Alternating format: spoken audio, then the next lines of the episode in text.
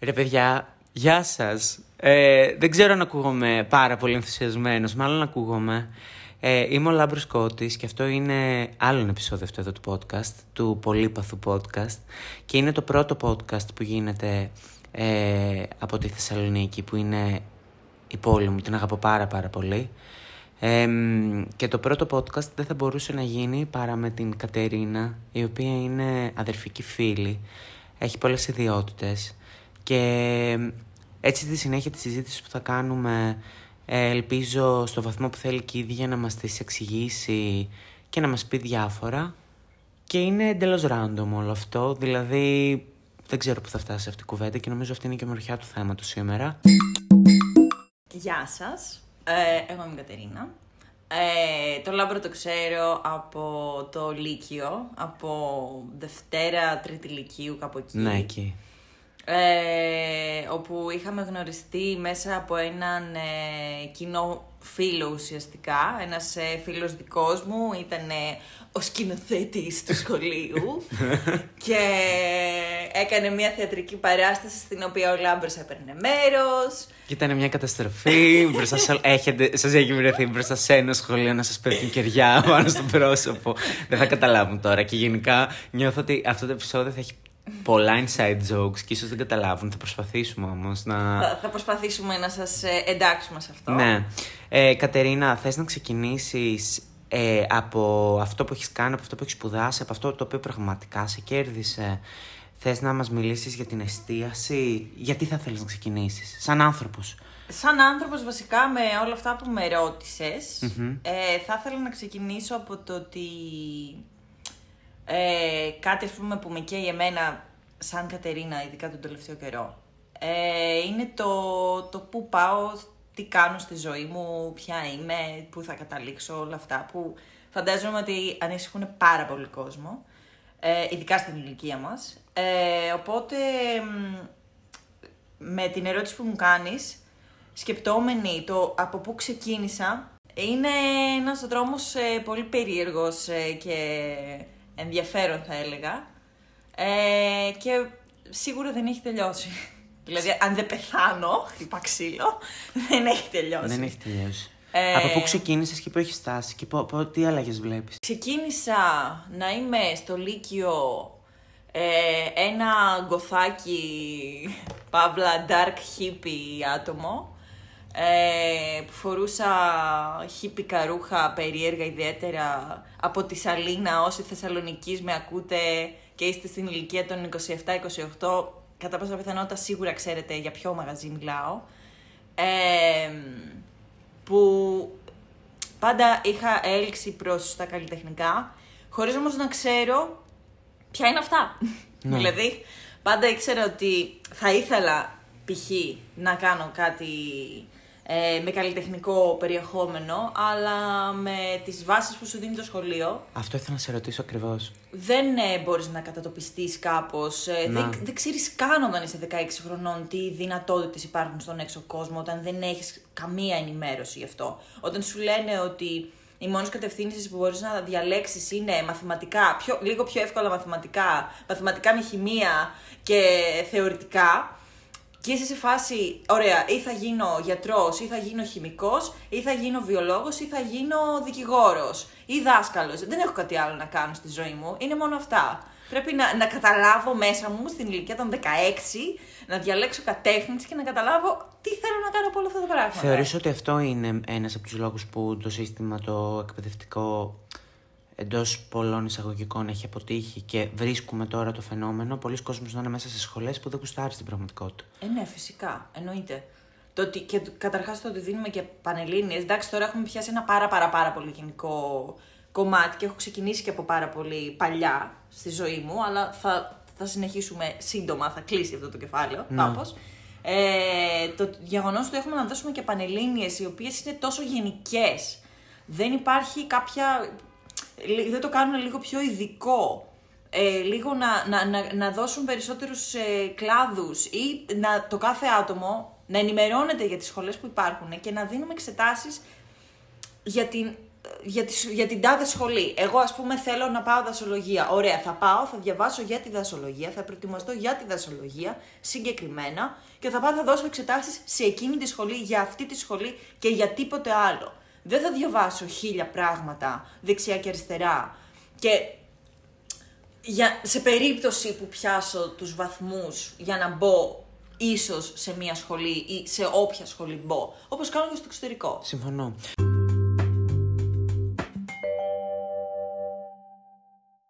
Βρίσκεις λοιπόν τον εαυτό σου ε, να σπουδάζει θεολογία στο Απιθύτα. Ναι, στο βρίσκω, θεολογικό. βρίσκω τον εαυτό μου μετά από μια τρελή περιπέτεια που στην αρχή ήμουνα, στη Δευτέρα Λυκείου ήμουνα τεχνολογική κατεύθυνση, γιατί όπως ανέφερα πριν, τη δασολογία δεν την ε, επέλεξα τυχαία. Ήθελα όντως να περάσω δασολογία, γιατί όνειρό μου ήταν να πάω να φυτεύω δέντρα στα, στα βουνά ε, και να σώσω τον πλανήτη. Ε, αλλά μετά καθώς ε, προχωρούσε η χρονιά, δυσκολευόμουν πάρα πολύ με τα μαθηματικά ε, και δεν την πάλευα. Και επειδή πάντα είχα κλείσει προς τα θεωρητικά, αποφάσισα στη μέση της χρονιάς ε, να αλλάξω κατεύθυνση και να, να πάω θεωρητική. Το έκανα, έδωσα, έγραψα 10 μισό. Ε, ήταν μια πάρα πολύ περίεργη, ένα πάρα πολύ περίεργο κλείσιμο χρονιάς, η τρίτη ηλικίου.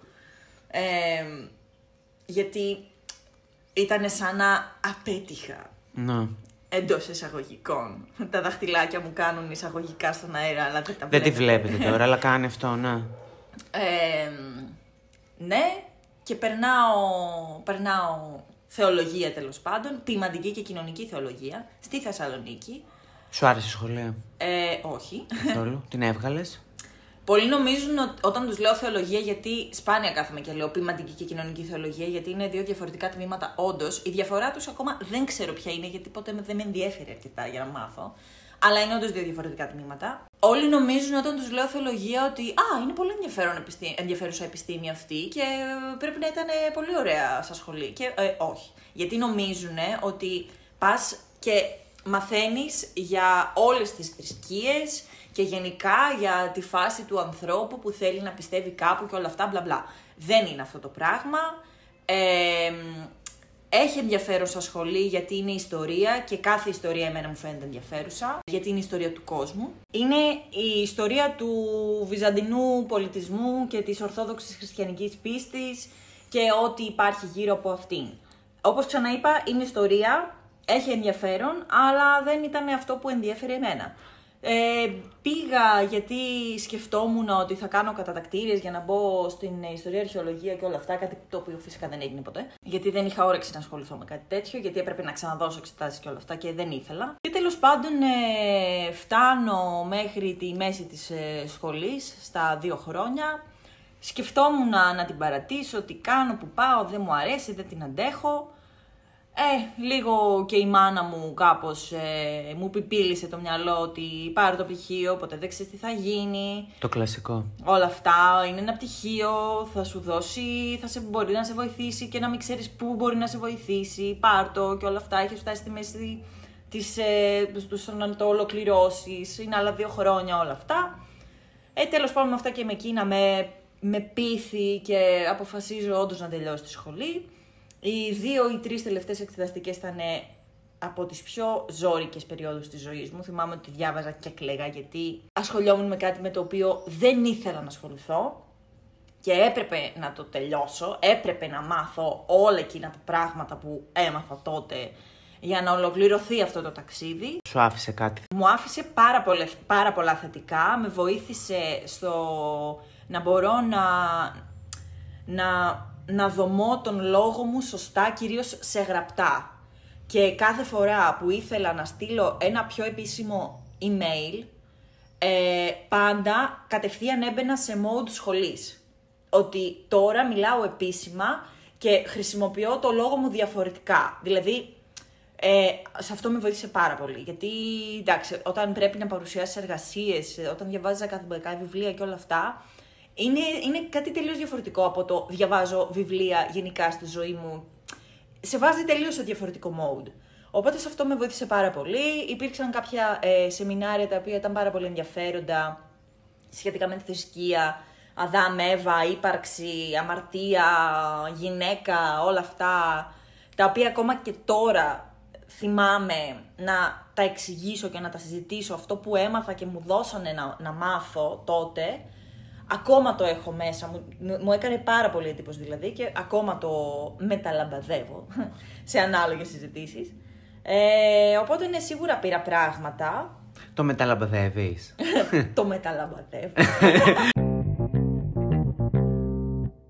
Ωραία, τελειώνεις τη σχολή και βρίσκεις την Κατερίνα μπερδεμένη να προσπαθεί να καταλάβει τι θέλει να κάνει στην πραγματικότητα. Ε, Ποια ήταν τα βήματα μετά εκεί που ήσουν στον αέρα; Βασικά δεν ήμουνα ακριβώς, δεν ήταν ακριβώς έτσι. Για Ήτανε, πες. ήτανε το 2017 προς τα τέλη του, από όσο θυμάμαι. Ε, θυμάμαι βλέπαμε το πρώτο My Style Rocks. Ναι. ε, πριν γίνει η απόλυτη τρασίλα που έγινε στη συνέχεια. Ε, ήταν πάρα πολύ αρχή ακόμα και το βλέπαμε τέλος πάντων με κάτι φίλους ε, και μου λέει... Και εγώ πάντα είχα μια, μια κλίση ας πούμε προς τα ρούχα, ιδιαίτερα ρούχα... Μόδα. Μο- μόδα, όχι μόδα με βάση τα trends. Ναι. Πάντα Αισθητική, ήθελα, ναι, ναι, αισθητική. ναι, οκ, πάντα, οκ. πάντα δηλαδή θυμάμαι τον εαυτό μου, ειδικά εφηβεία, ας πούμε, λύκειο, να παίρνω ιδιαίτερα κομμάτια, να, να σκέφτομαι τι θα φορέσω, να, να, ήθελα να έχω μια ιδιαίτερη εμφάνιση, πάντα μου άρεσε πάρα πολύ αυτό. Ισχύει, παιδιά, εγώ τη θυμάμαι την Κατερίνα και πριν γνωριστούμε επισήμως, ε, πάντα σε θυμάμαι σε μια παρουσία που ξεχώριζες. Δηλαδή, πάντα ξεχώριζες. Αλλά εγώ το εννοώ με τον πολύ ωραίο τρόπο. Δεν σου λέω ότι ξεχώριζες άσχημα Ναι. το φρικιό, που δεν είναι και ωραίο αυτό που λέω τώρα. Αλλά ξεχώριζες η Κατερίνα πάντα. Η αισθητική της ήταν. ε, δηλαδή, νομίζω ότι κατάλαβες πραγματικά, βρήκε, ήρθες σε επαφή μετά με τον εαυτό. Ε, Έτσι συζητούσαμε τις ε, εμφανίσεις της κάθε διαγωνιζόμενης και λοιπά με τα παιδιά και μου λέει ένας φίλος μου, ρε εσύ, αφού είσαι τόσο καλή σε αυτό, αφού το γουστάρεις, έχεις σκεφτεί να ασχοληθείς με αυτό επαγγελματικά, να το κυνηγήσεις. Οκ. Παιδιά, μέχρι τότε δεν το είχα σκεφτεί ποτέ αυτό το πράγμα. Οκ. Δηλαδή δεν μου είχε περάσει καν από το μυαλό. Styling, τι είναι αυτό, δουλειά. Υπάρχουν άνθρωποι που Ναι, ναι, δουλεύουν ναι, ναι, για ναι. να ντύνουνε. Ναι. Τι φάση. Ε, μου έβαλε αυτό το, το μικρόβιο, αυτή τη σκέψη, αυτός ο φίλος μου, ο Μίλτος, ε, στον οποίο το, του έχω πει πάρα πολλές φορές ότι εσύ ήσουν η αρχή των πάντων. Ε, Άρχισα να ψάχνω σχολές, ε, τότε είχα πιάσει δουλειά πρώτη φορά στο H&M, ήταν η πρώτη μου δουλειά. Ε, άρχισα να ψάχνω σχολές από εδώ και από εκεί. Παρένθεση, βρήκα- το οποίο H&M, η δουλειά στο H&M με λίγα λόγια, δηλαδή με πέντε λέξεις που λέω λόγος, πώς θα το συνόψεις στην εμπειρία σου αυτή, να δουλεύεις σε κάτι τόσο μαζικό, σε, σε fast fashion; Χαίρομαι που ήταν η πρώτη μου δουλειά, Μμμ. ε, γιατί έμαθα να σιχαίνομαι το fast fashion Οκ. και να το αποφεύγω. Και ήρθε σε επαφή, φαντάζομαι, με όλη την αγένεια, με όλους τους περίεργους ανθρώπους που Καλά, νομίζουν ναι. ότι οι, οι υπάλληλοι των των H&M είναι οι δούλοι τους, δεν σέβονται Ναι. τίποτα κτλ. Έτσι. Ναι, ναι, ναι. Αυτό πώς το πάλεψες εσύ, γιατί είσαι και εκρηκτικός χαρακτήρας, δεν παιδί μου γενικά. Ε, κοίταξε, τότε ήμουνα μικρότερη, οπότε δεν, δεν, ε, δεν, δεν το διαχειρίστηκα όπως θα το διαχειριζόμουν τώρα φυσικά. Και επίσης δεν σε άφηνε και η ίδια η εταιρεία να το διαχειριστείς κάπως. Δηλαδή έπρεπε να είσαι πάντα ο ευγενικός, ο ήρεμος, ο «μπορώ να καλέσω τον μάνατζερ αν θέλετε» και όλα αυτά ξέρω εγώ. Η Κατερίνα εδώ είναι ένα οπτικοακουστικό υπερθέαμα. Δηλαδή είναι από τι στιγμέ που στενοχωριέμαι που δεν έχουμε. που δεν έχουμε και κάμερα να γίνεται και τύπου podcast με footage. Θα ήταν τέλειο. Τέλος πάντων, συνέχισε. Ε, δεν δεν σε αφήνανε, ήσουν Ναι. ένα ρομποτάκι. Ναι. Δηλαδή σου μιλάει ο άλλος σαν να είσαι ένας σκατό πατημένο. Σας ευχαριστώ πάρα πολύ. Μπορώ να ενημερώσω τον υπεύθυνο, άμα θέλετε. Και ε, είμαστε εδώ για να γίνουμε καλύτεροι και να εξελιχθούμε. Πω, πω. Άρα ένιωσες γρανάζ καπιταλισμού full εκεί πέρα. Ε, full. Ότι ήσουν ένα αναλώσιμο πιόνι, Ναι, ξέρω. ναι. Οκ. Φεύγω από εκεί, ναι. Ε, είχα... Όλο αυτό είχε γίνει πριν τελειώσω τη σχολή. Το 17, εγώ το 18 τελείωσα. Ήταν έτσι στα τέλη του 17. Ψάχνω σχολή, βρίσκω. Ε, ξεκινάω μαθήματα για την ιστορία του styling και όλα αυτά. Έχω καταενθουσιαστεί. Ε, τελειώνω τη σχολή μου, βασικά λάθος, συγγνώμη. Τελειώνω τη σχολή το 18 και το 19 το Μάρτιο ξεκινάω τη σχολή για το styling. Ήταν τρίμηνα τα μαθήματα γιατί ένιωθα ότι μετά το πανεπιστήμιο ότι δεν μπορούσα να δεσμευτώ με κάτι πάλι άλλα δύο χρόνια. Μου φαινόταν, μου φαινόταν τρελό. Δεν, δεν, δεν μπορούσα με τίποτα να το κάνω. Τι διαφορές εντόπισες στην Κατερίνα, στη σχολή, στη θεολογία και στις σχολές styling; Δηλαδή πώς κινήθηκε στη μία σχολή και πώς κινήθηκε στην άλλη; Ε, στη μία σχολή κινο, κινούμουν... Ε, Απλά να βγει; ε, με μαλθακότητα και βαριά βήματα, να το κάνω έτσι μια εικόνα, ότι αγκομαχώντες ρε παιδί μου, με το ζόρι. Και στην άλλη, τι να σας Όνειρα, πω, σχέδια. παιδιά, η φαντασία μου σε κάθε μάθημα κάλπαζε, έφευγε. Ήσουν από τους καλούς μαθητές δηλαδή της σχολής πιστεύεις; Ε, δεν ξέρω, εντάξει, δεν θέλω να το, να το θέσω έτσι, γιατί το κάθε άτομο είναι διαφορετικό. Δεν πιστεύω δηλαδή σε καλό και κακό μαθητή. Οκ. Ε, ο καθένας ε, δίνει αυτό που έχει α- μέσα του. Σε βοήθησε η σχολή πρακτικά να μπεις στο χώρο; Ε, ναι, ε, γιατί αφού τελειώσαμε, ε, ήμουν τόσο πορωμένη με αυτό το πράγμα και όντας μικρότερη πριν γνωρίσω την απόλυτη μιζέρια. Είχα περισσότερο τσαγανό, η αλήθεια είναι. Ναι. Δηλαδή, κυνηγούσα τα όνειρά μου με περισσότερο θράσος. Ε, χωρίς, όταν λέω θράσος, δεν εννοώ θράσος απέναντι σε άλλους ανθρώπους. Εννοώ θράσος προς την ίδια τη ζωή. Ότι βγαίνω προς τα έξω με όλη μου τη δύναμη και το κυνηγάω και δεν αφήνω τίποτα να με σταματήσει. Το καλό εννοούμενο θράσος. Αυτό, ναι. Να. Ε, όχι διότι προσέβαλα κάποιον άνθρωπο. Να. Ever, μη, μη παρεξηγηθώ. Να. Οπότε όταν τελειώσαν τα μαθήματα ε, και την ε, υπεύθυνη της σχολής και την δασκάλα μου και όποιον άλλον φωτογράφο στη λίστα γνώρισα εκεί μέσα, τους έλεγα Πάρε με μαζί σου, από το μανίκι δίπλα. Πάρε με μαζί σου, πάρε με μαζί σου. Πάρε με σε κάποια φωτογράφηση. Θα σου κρατάω το παλτό. Θα κάνω ό,τι δουλειά θέλεις. Θα σου φέρνω τον καφέ. Να, θα να, σου να. σιδερώνω τα ρούχα. Να. Θα σου σκουπίζω. Ε, ε, ε, ε, Ό,τι θες. Ό,τι θες. Απλά πάρε με να βλέπω. Θέλω να έρθω να δω πώς είναι μια φωτογράφηση. Ε, και παιδιά, εντάξει, μάλλον τους έπαιξα πάρα πολύ τους ανθρώπους. Ε, μ, άρχισαν να με παίρνουν. ε, εντάξει, δεν με πήραν σε πολλές. Ε, γιατί καλός ή κακός υπάρχει ο ανταγωνισμός. Δεν το λέω επιθετικά προς τα άτομα. Είναι κάτι πάρα πολύ λογικό. Σε κάθε χώρο υπάρχει αυτό το πράγμα. Ε, με πήραν έτσι σε δύο-τρεις, οι οποίες όμως ήταν και μια χαρά σαν αριθμός για να μπω, να αρχίσω να μπαίνω σε αυτό το χώρο. Γιατί με γνώρισε λίγο ένας, με γνώρισε λίγο άλλος. Κάποια στιγμή μετά από πολλούς μήνες, εκείνη η φωτογράφος με θυμότανε και μου έστειλε μήνυμα για να κάνουμε μια δουλειά και μπλα μπλα μπλα. Και κάπως έτσι σιγά σιγά η, η φάση άρχισε να, να στείνεται. Το, το πρώτο ορόσημο στη δουλειά αυτή που το, ακόμα και τώρα το θυμάσαι και φουσκώνεις από περηφάνεια. Όταν κάναμε μια φωτογράφηση που είχα πάει σαν βοηθός ενώ στη λίστα, ε, ο οποίος ε, δεν είχε καταφέρει εκείνη τη μέρα λόγω επιπλέον δουλειάς που είχε, ε, υποχρεώσεων του τέλος πάντων, δεν θα μπορούσε να είναι παρόν στη φωτογράφηση, οπότε μου ζήτησε εμένα να πάω σαν βοηθός του και να απλά να ντύνω τα μοντέλα και να βάζω σε τάξη τα ρούχα, δεν είχα να κάνω κάτι άλλο. Ε, και κατά τη διάρκεια της φωτογράφησης, ε, έτσι όπως ήμασταν και σκεφτόμασταν τι να κάνουμε, πώς να το βάλουμε και όλα αυτά, πώς να στηθεί το μοντέλο, δηλαδή στάση, μου ήρθε εμένα μια εικόνα, ήταν κάτι με βεντάλιες, ρε παιδί μου, και η ιδέα μου ήταν να μπουν 4-5 χέρια που θα κρατάνε τις βεντάλιες γύρω από το μοντέλο και θα φαίνονται έτσι βεντάλιες παντού και το μοντέλο θα είναι γυμνό, ας πούμε, και θα κρατάει το στήθος του και θα έχει μια βεντάλια μπροστά κάτω στην ευαίσθητη περιοχή για να μην φαίνεται, ας πούμε.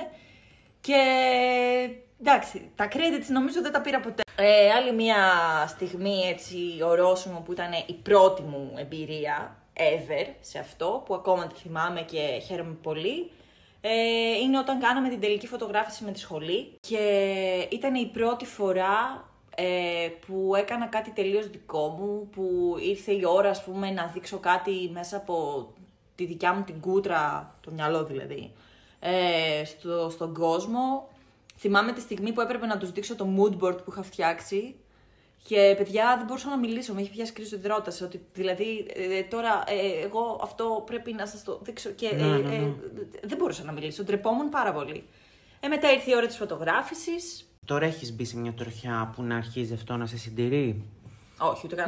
Ούτε καν. Το έχω κάνει σαν δουλειά. Έχω υπάρξει να δουλεύω δηλαδή για εταιρείες, για e-shop συγκεκριμένα ε, εταιριών και να είμαι η στυλίστρια. Να. Πάλι εντό εισαγωγικών με τα δαχτυλάκια στον αέρα.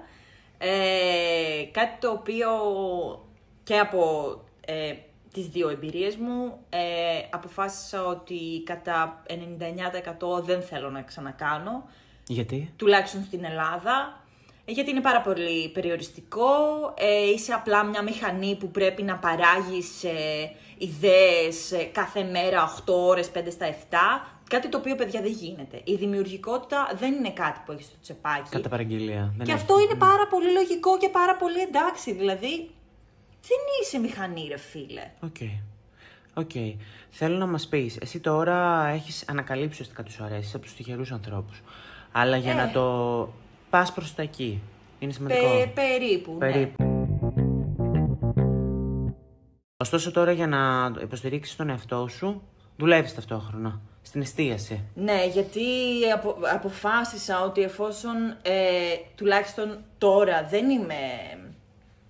Δεν θέλω να βάλω πάλι τον εαυτό μου στην ψυχολογική θέση του να δουλεύω για μια εταιρεία για e-shop, ε, για τους λόγους που ανέφερα πριν, ε, αποφάσισα ότι θα βρω μια δουλειά η οποία είναι άσχετη με αυτό, γιατί κάπως ήθελα να πάρω και ένα διάλειμμα από όλη αυτή την τρέλα, ε, όταν γίνεται δουλειά δηλαδή και όχι δημιουργική δουλειά.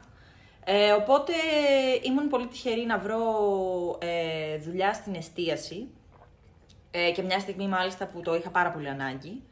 Ε, ξεκίνησα και αποφάσισα ότι με ό,τι λεφτά βγάζω τέλος πάντων, όσα λεφτά μπορεί να βγάζεις από κάτι τέτοιο, ε, θα στείλω τις φασούλες μου και όταν λέω φασούλες εννοώ ε, project, ε, φωτογραφίσεις, concept από from scratch ας πούμε, ιδέες δικές μου, θα τα στείλω εκτός δουλειάς προφανώς γιατί είναι, κάτι, είναι δύο, δύο διαφορετικά πράγματα.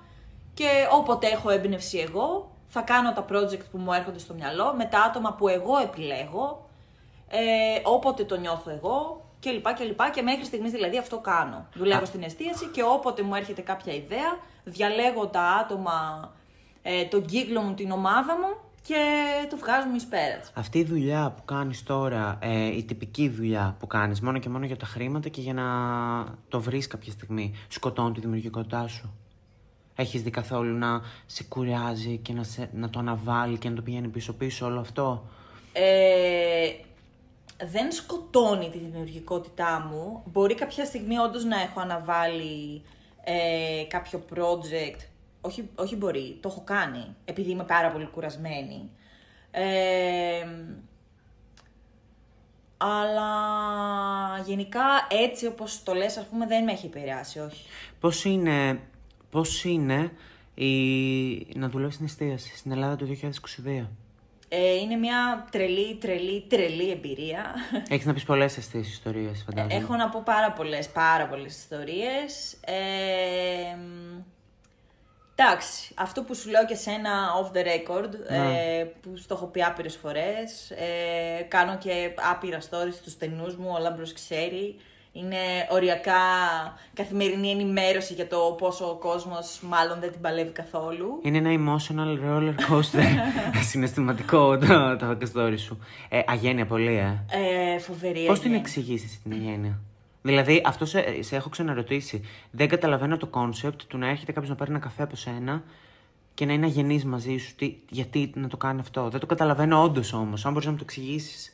Ε, θεωρώ ότι εντάξει είναι πολύ, μ, πολύ προφανές αυτό που θα πω και το έχουμε χιλιοακούσει παιδιά, ναι, αλλά είναι κάτι το οποίο ισχύει. Είναι η αλήθεια. Θα πεις για τον COVID. Θα πω για τον COVID.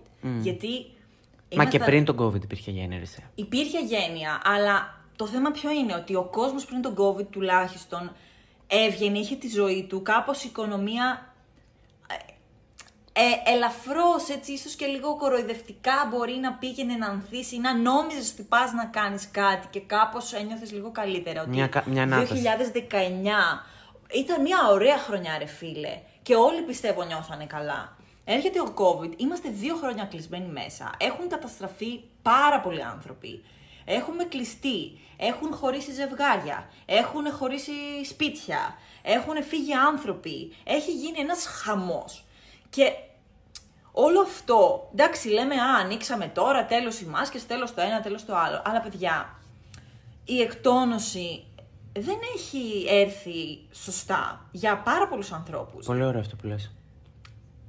Αλήθεια το πιστεύω. Θεωρείς ότι πρέπει όλοι να ξεκινήσουμε μετά από αυτό μια ομαδική, μια ψυχολογική Μια- τέτοια. μια Εσύ ψυχ- είσαι υπέρ, ε, δηλαδή φροντίζεις πολύ το mental health σου και σε θαυμά, από τους λόγους που σε θαυμάζω είναι αυτό. Θεωρείς ότι όλοι τώρα μετά τον COVID πρέπει να ξεκινήσουμε sessions για να Ε, εκτονώσουμε με υγιή τρόπο το θυμό μας; Κοίταξε, ε, εντάξει, το να κάνεις ε, ψυχοθεραπεία είναι, είναι ένα χο, όχι χόμπι, είναι κάτι, χόμπι δεν είναι σε καμία περίπτωση, ε, είναι κάτι το οποίο ε, σίγουρα έχει κάποιο κόστος.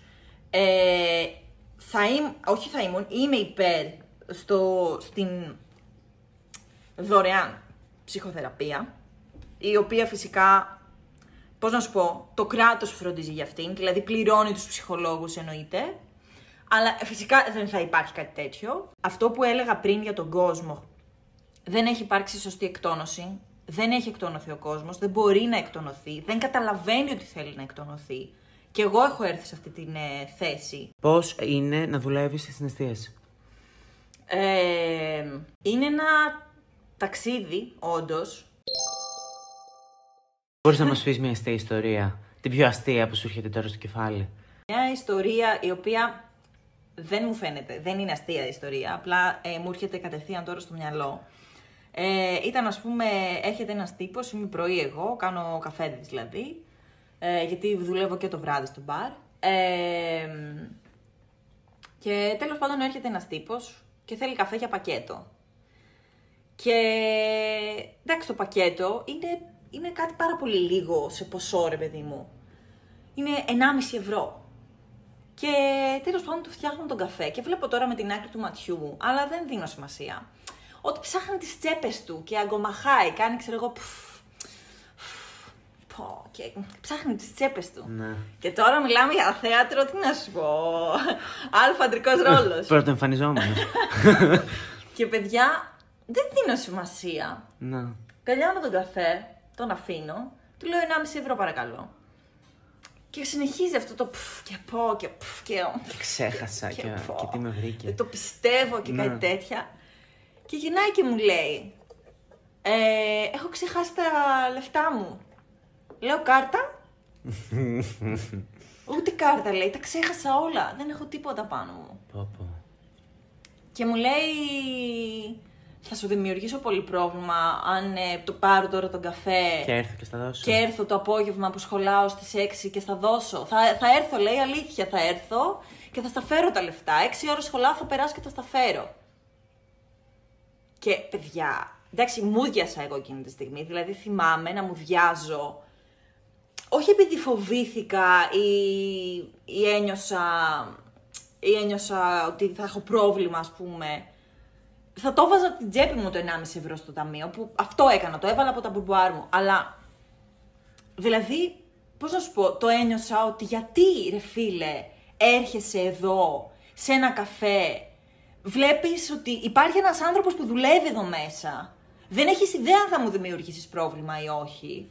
Και μου λες, με περίσσιο θράσος, μου κάνεις θέατρο ότι δεν έχεις λεφτά πάνω σου. Και πω και πφ και αφ, και, και τι έπαθα και Θεέ μου και, πφ, και τι, γιατί το κάνεις αυτό; Επέστρεψε, τα έφερε τα λεφτά. Παιδιά, ο τύπος δεν ήρθε ποτέ. Πω, πω. Δεν ήρθε ποτέ, δεν ήρθε. Δεν ήρθε Μεγάλη ποτέ. ντροπή. Για 1,5 ευρώ. Ναι. Δηλαδή προτιμώ να μου πεις, ξέρεις κάτι, θα είμαι, θα είμαι ειλικρινής μαζί σου. Δεν έχω λεφτά. Αλλά θέλω καφέ. Θέλω να πιω καφέ. Είναι πολύ μεγάλο πρόβλημα για σένα να μου δώσεις ένα καφέ τζάμπα. Παιδιά, θα του έδινα δύο καφέδες, ρε. Και τώρα έρχονται, έρχονται αύριο. Ουρά. Ε, δεν, έχω, δεν έχω λεφτά να μην πιω καφέ. Εγώ. ε, άρα αυτό. Ε, στόχος... Και παρένθεση, Ναι. τον περιέγραψα τον τύπο στην κοπέλα που δουλεύει πρωί. Και ξανά, είχε ξανάρθει. ε. Και παιδιά πριν από λίγες μέρες που έχει περάσει σίγουρα ένας μήνας, δύο, ξαναήρθε και έκανε το ίδιο πράγμα. Της είπα, έκανε έτσι και έτσι, είναι αυτός, είναι έτσι, είναι έτσι. Ναι. Έκανε αυτό το θέατρο και μου λέει ήρθε και μου έκανε ακριβώς τα ίδια πράγματα. Του έδωσε. Του έδωσε. Γιατί πρώτα έφτιαξε τον καφέ και του λέει εντάξει, μπορούσες να μου πεις ότι δεν έχεις ρε παιδί μου. Με βάζεις να σου κάνω τον καφέ και μετά κάνεις ότι αχ δεν έχω. Α, Πες μου, δεν έχω. Του το είπε. Οκ. Εγώ δεν θα του τον έδινα δεύτερη φορά. Ερώτηση. Προτιμώ ερω- να είσαι ειλικρινής. Ερώτηση. Ε, μ, τώρα τα επόμενα βήματα όσον αφορά την α, main δουλειά σου, δηλαδή το styling, τη μόδα, ο στόχος σου. Στην Ελλάδα μπορεί κάποιος να βιοποριστεί; Ε, θεωρώ ότι μπορεί. από αυτό; Ε, σίγουρα μπορεί.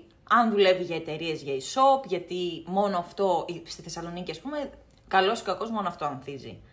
Ανθίζει. Ελπίζω να ανθίζει τουλάχιστον. Αλήθεια το ελπίζω να ανθίζει, παιδιά, γιατί εντάξει, όλοι το ξέρουμε. Ότι Όλα υπάρχουν γίνονται στην δύσκολα. Αθήνα. Ε, ναι, υπάρχουν πάρα πολλά πράγματα στην Αθήνα. Μπορείς να δουλέψεις ε, για βίντεο κλιπ, ξέρω εγώ, α, για φωτογραφίσεις, ε, για project, για art, για, τε- για το ένα, για το άλλο, ε, για περιοδικά. Σίγουρα για πάρα, πολλές, ε, πάρα πολλά brand με ρούχα.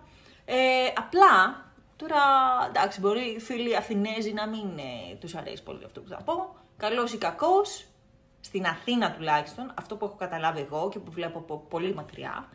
Είναι από οκ, την θα το- πόλη της Θεσσαλονίκης. Είναι οκ, θα κοπεί έτσι κι αλλιώς άμα προσβάλλεις τους Αθηναίους. Ξέρεις πια, εγώ δεν ζω δύο χρόνια Αθήνα, πρακτικά πια. Επομένως, λογοκρισία. Το ξέρεις. Ε, εντάξει, Για θεω- πες, πες. θεωρώ ότι πρέπει να είσαι χωμένος σε, σε κλίκα Εντάξει, σίγουρα. για σίγουρα. να, για να κάνεις κάτι. Σίγουρα. Πόσο μάλλον για να έχεις και όνομα, για να... Ε, πρέπει να έχεις κλίκα. Σίγουρα το να έχεις λεφτά βοηθάει.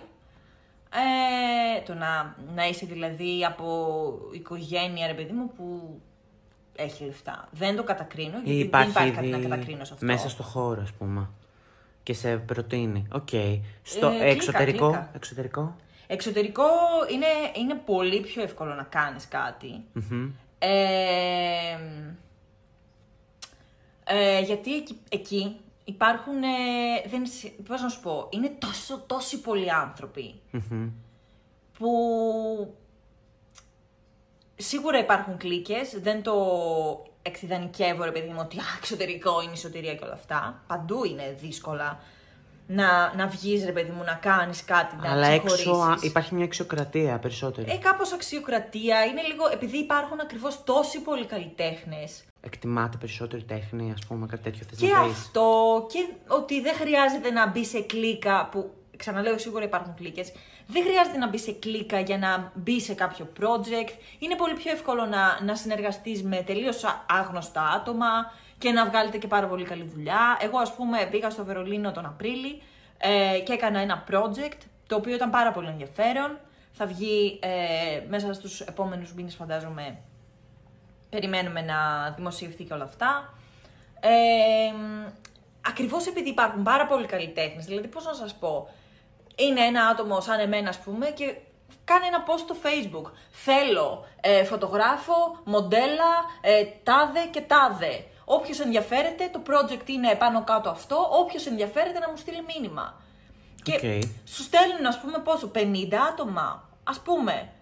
Και βλέπεις και διαλέγεις. Είναι, είναι πολύ ανοιχτό, ακριβώς επειδή υπάρχει πάρα πολλοί κόσμος που το κάνει. Πού θα θέλεις να δεις τον εαυτό σου στη μόδα σε 10 χρόνια από τώρα; Παιδιά δεν ξέρω.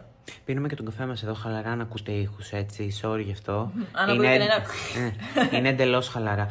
Ε, δεν ξέρεις. Οκ. Όχι, δεν ξέρω. Ε, δεν ξέρω γιατί, όπως είπα και στην αρχή, είναι ένα πάρα πολύ περίεργο ταξίδι όλο αυτό. Να. Και ξεκινάς από κάπου, νομίζεις το- ότι θέλεις να πας κάπου συγκεκριμένα και ότι θέλεις να καταλήξεις κάπου, αλλά κατά τη διάρκεια ε, αυτής της ε, διαδρομής βλέπεις τόσα πολλά πράγματα και βγαίνεις σε τόσο διαφορετικούς δρόμους από αυτόν που είχες φανταστεί αρχικά ότι ήθελες να πας.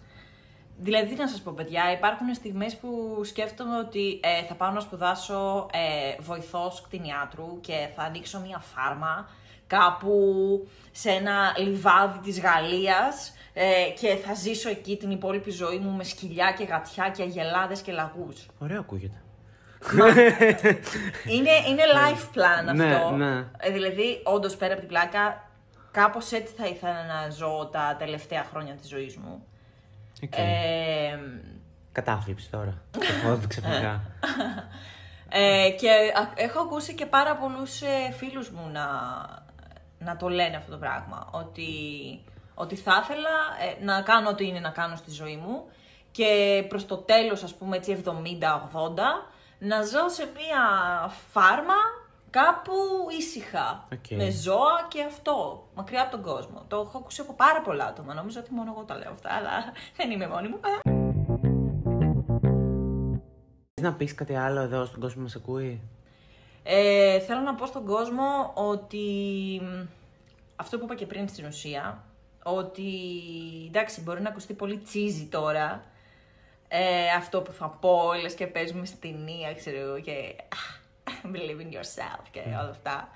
Αλλά μ, αν είστε που είναι πολύ λογικό και να είναι ok αυτό, αν είστε σε μια περίοδο της ζωής σας που δεν ξέρετε που πάτε, δεν ξέρετε τι κάνετε, ποιος είμαι, που πάω, τι κάνω, τι συμβαίνει, όλα αυτά.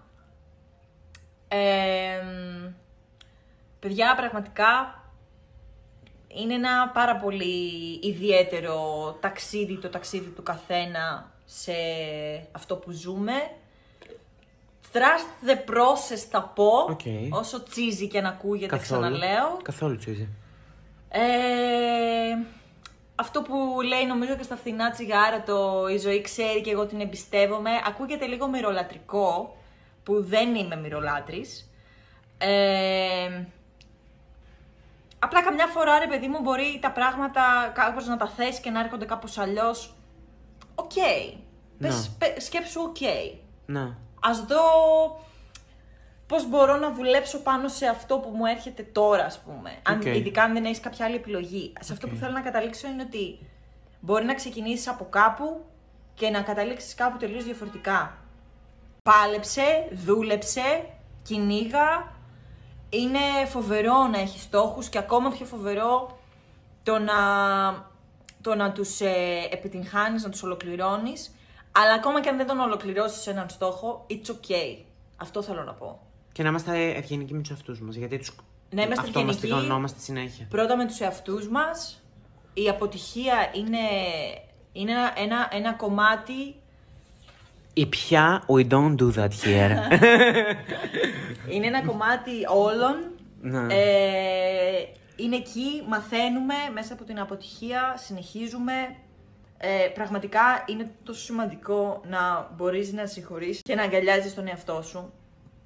Είναι δύσκολο, αλλά είναι σημαντικό να το κάνεις. OK. Because όπως, όπως λέει και η Queen RuPaul, Ναι. If you can't love yourself, how the hell are you gonna love somebody else? Τέλειο. Γενικά, τελευταία ερώτηση. Γενικά μπορείς. Δεν μπορώ, ρε. και με αυτό να κλείσουμε το. Δεν μπορώ. Δε- γενικά δεν μπορούμε. και με αυτό να κλείσουμε το σημερινό podcast. Κατερίνα, σε ευχαριστώ πάρα πολύ. Ήταν πολύ πολύ ωραία συζήτηση. Και εγώ ευχαριστώ πάρα πολύ. Παιδιά, ελπίζω να μην μπέρδεψα με όλα αυτά τα υπαρξιακά. Όχι, αυτό Ε, είναι το point της συζήτησης. Ελπίζω κάπως να, να καταλάβατε τι θέλω να πω. Να. Είναι ένα πολύ, πολύ περίεργο ταξίδι η ζωή, ρε φίλε, για να κάθεσαι να σκέφτεσαι το κάθε βήμα και το λέω και για μένα αυτό το οκ. πράγμα. Ε, παιδιά, σας ευχαριστώ πάρα πολύ όσοι καθίσατε μέχρι αυτό το σημείο αυτού εδώ του επεισοδίου. Ναι, γιατί έχω μιλήσει χίλιες ώρες, οπότε όσοι επιβιώσατε μέχρι τώρα, wow. Θα μπορούσες να μου αφήσεις να κάνω ένα outro ή θες να κλέψεις αυτό το show; Θέλω να κλέψω αυτό το show και το ξέρεις. Οκέι. Ε, μπο- Μπορείς το επόμενο να είμαστε. Θες να κάνουμε ένα μαζί. The Lab Cat Podcast. Τέλος πάντων. Κλείνω. Φιλάκια πολλά και εμείς τα λέμε σε ένα επόμενο επεισόδιο. Γεια σας. Bye!